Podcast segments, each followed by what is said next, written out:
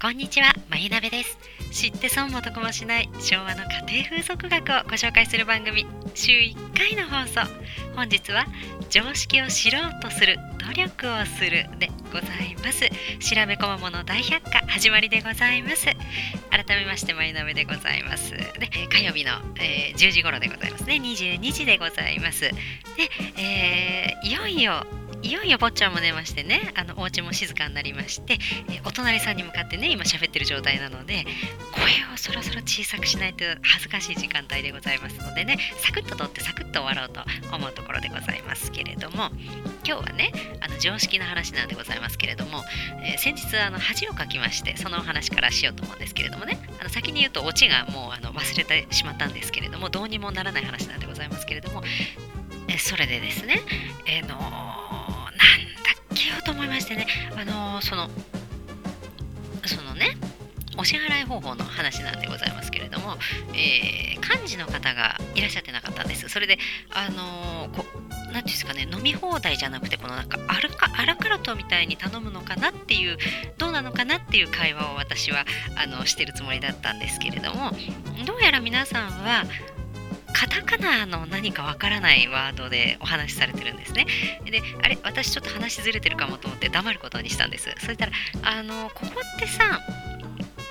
ほにゃららなんだっけ？ってね、今ね、それがね、全く思い出せなくてね、あの、ほにゃららにするんですけど、あの、ほにゃららだったっけっていうふうに言っておっしゃったんです、一人が。それたら、えー、わかんないね、ここ、どうだろうねって言って、でもこのグループだから、あの、ほにゃららじゃないですかね、みたいな、あの、話になったんですね。だから、あの、そこに3人いたんですけれども、3人ともそのほにゃららが分かってるんです。ですから、今私がその会話に対して、あのほにゃららについて聞くとすごく鬱陶しい状態になるなと思いましてこれは恥ずかしいことですし後で調べようと思ったんです。それで幹事の方がいらっしゃったんですね。それであのここってほにゃららだったっけってお一人が聞きましたら幹事の人がうんとねここはねほにゃららじゃないよだったかなんだか忘れましたけどね。あのほにゃららが分かってるんですよやっぱ幹事の人も。でああここはやっぱり今年のねあの抱負といいますか目標は素直に聞くということでございますのでやっぱここは知ったかぶらないで話のあのもしかしたら腰を折ってしまうかもしれませんけれども聞くことにしたんです。うんあのあいあのほにゃららってねあの恥ずかしいんですけれども何のことでしょうって言ってみたんですよ勇気振り絞ってねそしたらねあのねみんなびっくりしてたんですよ。一瞬一瞬ね私見逃さなかったんですけれどもねそこにね4人いらっしゃったんですけど全員びっくりしてたんです。それであのみんな優しい方なんでねあのほにゃららというのはねあのお支払いするシステムですっていうあのスターバックスですとかねあのマクドナルドみたいな感じですっていう風に教えてくださったんです。それでああ今すっきりしましたね。あのねあの気になりすぎましてね。であのさっき家族にねそれを今日ね、あのラジオで話したいんですけれどもね、あの思い出せないんですよ、その漢字のほにゃららがって言いましてね。ああ、そうなんだ、じゃあ、あのわかるかなってことでね、えーどんな感じだったっていう話になったんで、それで、あのちゃんちゃん弾む感じの、あの長い感じのカタカナですっていうふうに言ったんですね。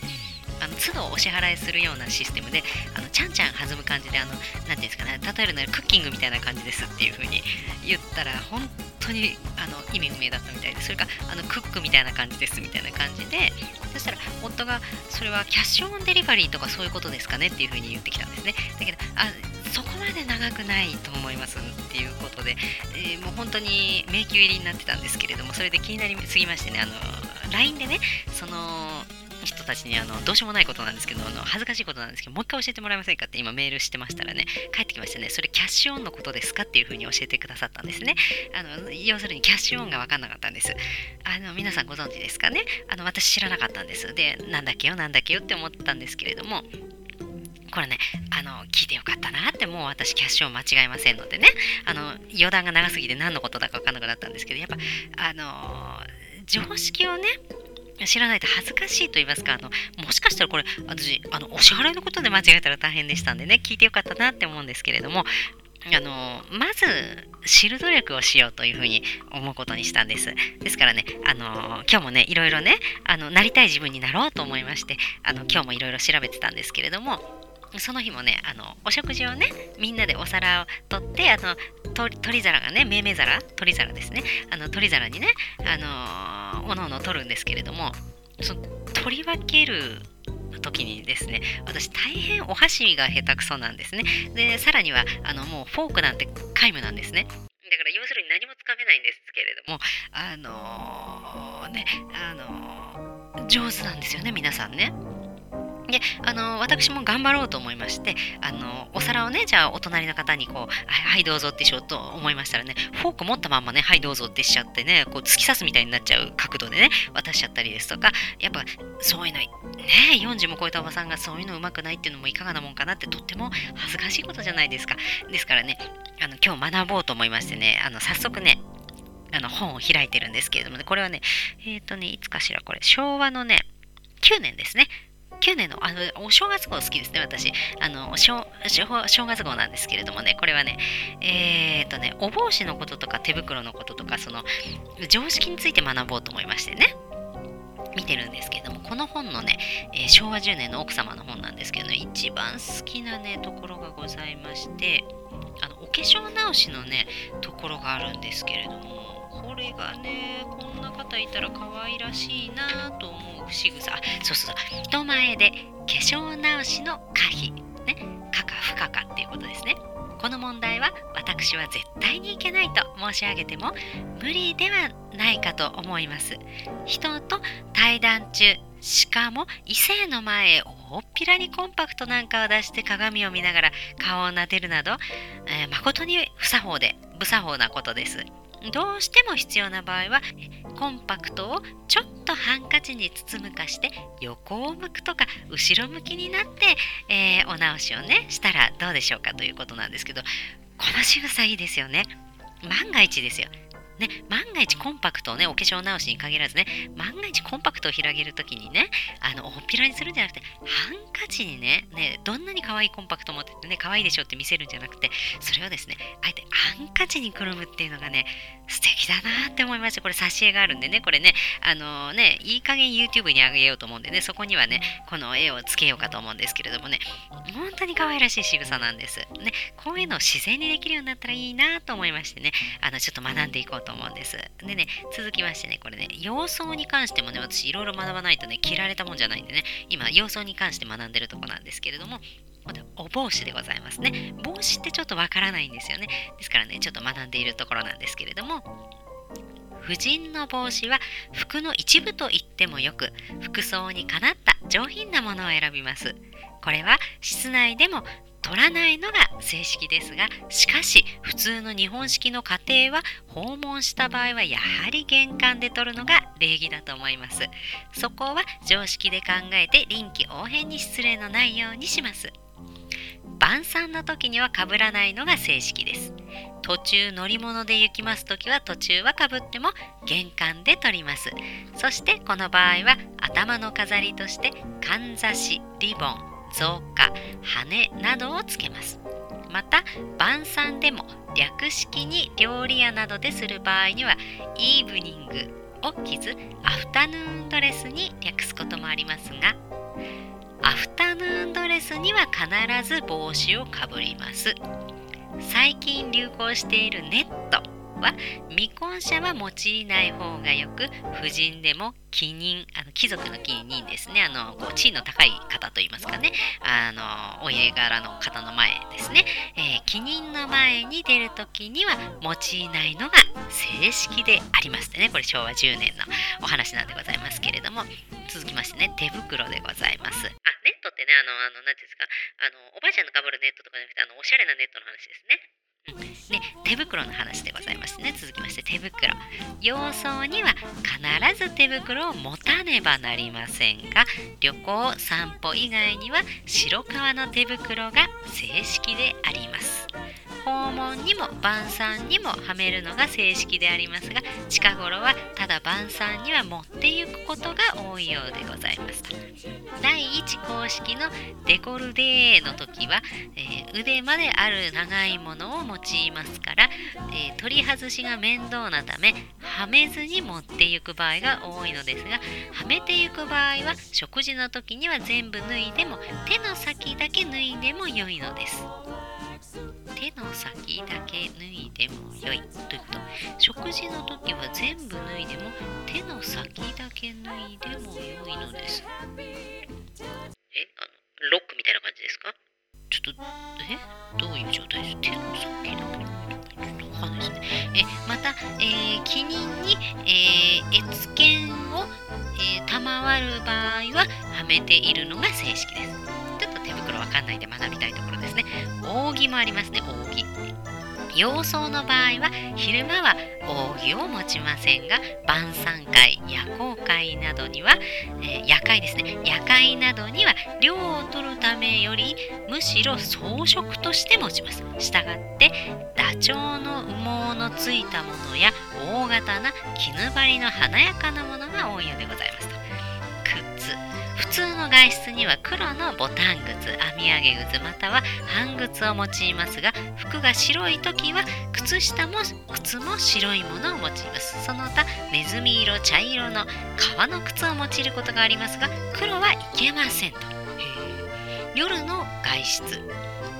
イーブニングドレスの時にはドレスと同じ色の生地で作ったかかとの高い短靴を用いるのが正式ですがその他金色銀色総エナメルなどの靴でしたらどんな色のドレスに用いても良いのです。靴下はドレスまたは靴と同じ色のものを用いますなかなか大変ですね揃えるのね。ネックレスブローチ腕輪指輪。ねブローチって襟止めって書くんですね。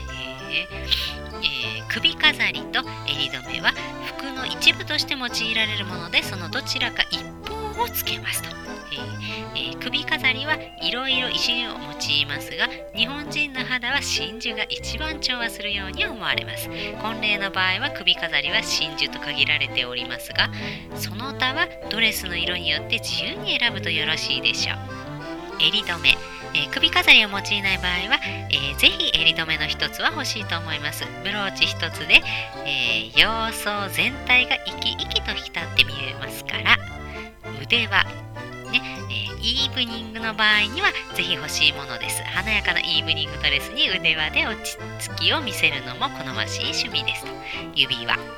無地の飾りのないかまぼこ型の指輪はエンゲージリングといって結婚を意味するものですが婚約中は右の薬指にはめ結婚したら左の薬指にはめます。宝石入りの指輪はいくつはめても差し支えありませんが娘時代にはそういくつはめてない方が良いのですと。持っているからといって3つも4つもキラキラさせるのは何か物欲しそうで醜いものですと。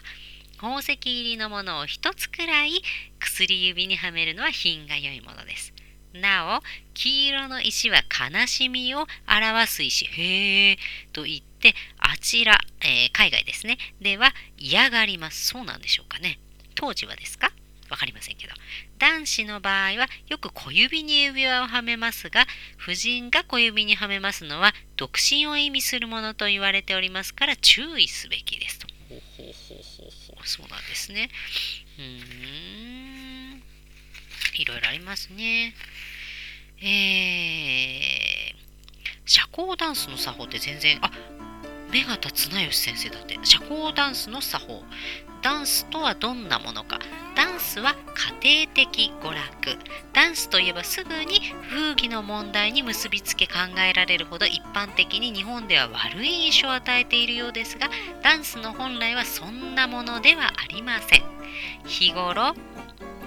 獅子として働きあるいは勉強している人々が何かの機会に親密な家族同士友人同士が集まって楽しく語り音楽を聴きあるいは踊るということは決して悪趣味ではない原始時代からの人間の本能だと思いますそれが次第に進歩して現代の音楽となり社交ダンスとなったものでございます。最近ことにダンスを中心としていろいろな問題が起こっておりますが男女間のにくい問題は社交ダンスが入ってきてから特に増えたというわけではなくそうした人間は昔も今もやはりあるのですからそのためにダンスを危険視したり軽蔑したりするのは妥当ではないと思います。しかし日本でのダンスの発展の経路はあまり感心したものではありません。それは職業的ダンスホールなどの独占の形でしかも男の人の言う期間のような風に思われた。目でザラザラした濁った空気の中で押し合いへし合い踊っているなどを見るとあまり良い感じの持てないのはやむを得ないことであります。もっとダンスというものに正しい理解ができて一般家庭の声優のためね清い遊びと書きまして声優ですねのために使われなければならないものだと思います。だそうですね。へえいろいろありますね。今ねあのえー、ね習い始めようというところなんでございますけれどもね今年はねちょっとね実はねあのー、婦人科系のね、えー、あまりよろしくない感じのね、えー、症状が出ておりましてね、あの、なのでね、今年はね、運動がね、大切だなと思いまして、うん、どうせやるならやっぱ所作が綺麗になりたいな、所作が綺麗になるのはやっぱ綺麗な人になりたいなっていうことで、えー、ちょっと蛍堂さんでもご縁があります、えー、月影先生にね、えー、習ってみようかなということで楽しみにしているところでございますけれどもね、えー、皆さんも何かね、えー、常識ですとかなりたい自分になれるようにね、ちょっとあの未知の世界といいますかあの知ったかぶってるものにね、えー、ちょっとあの首突っ込んでみてね、えー、調べてみるっていうのもよろしいんじゃないかなと思うところでございます。ねえー、とりあえず私の知りたかったのはキャッシュオンでございました。ね、一つ学びましたね。それではまた。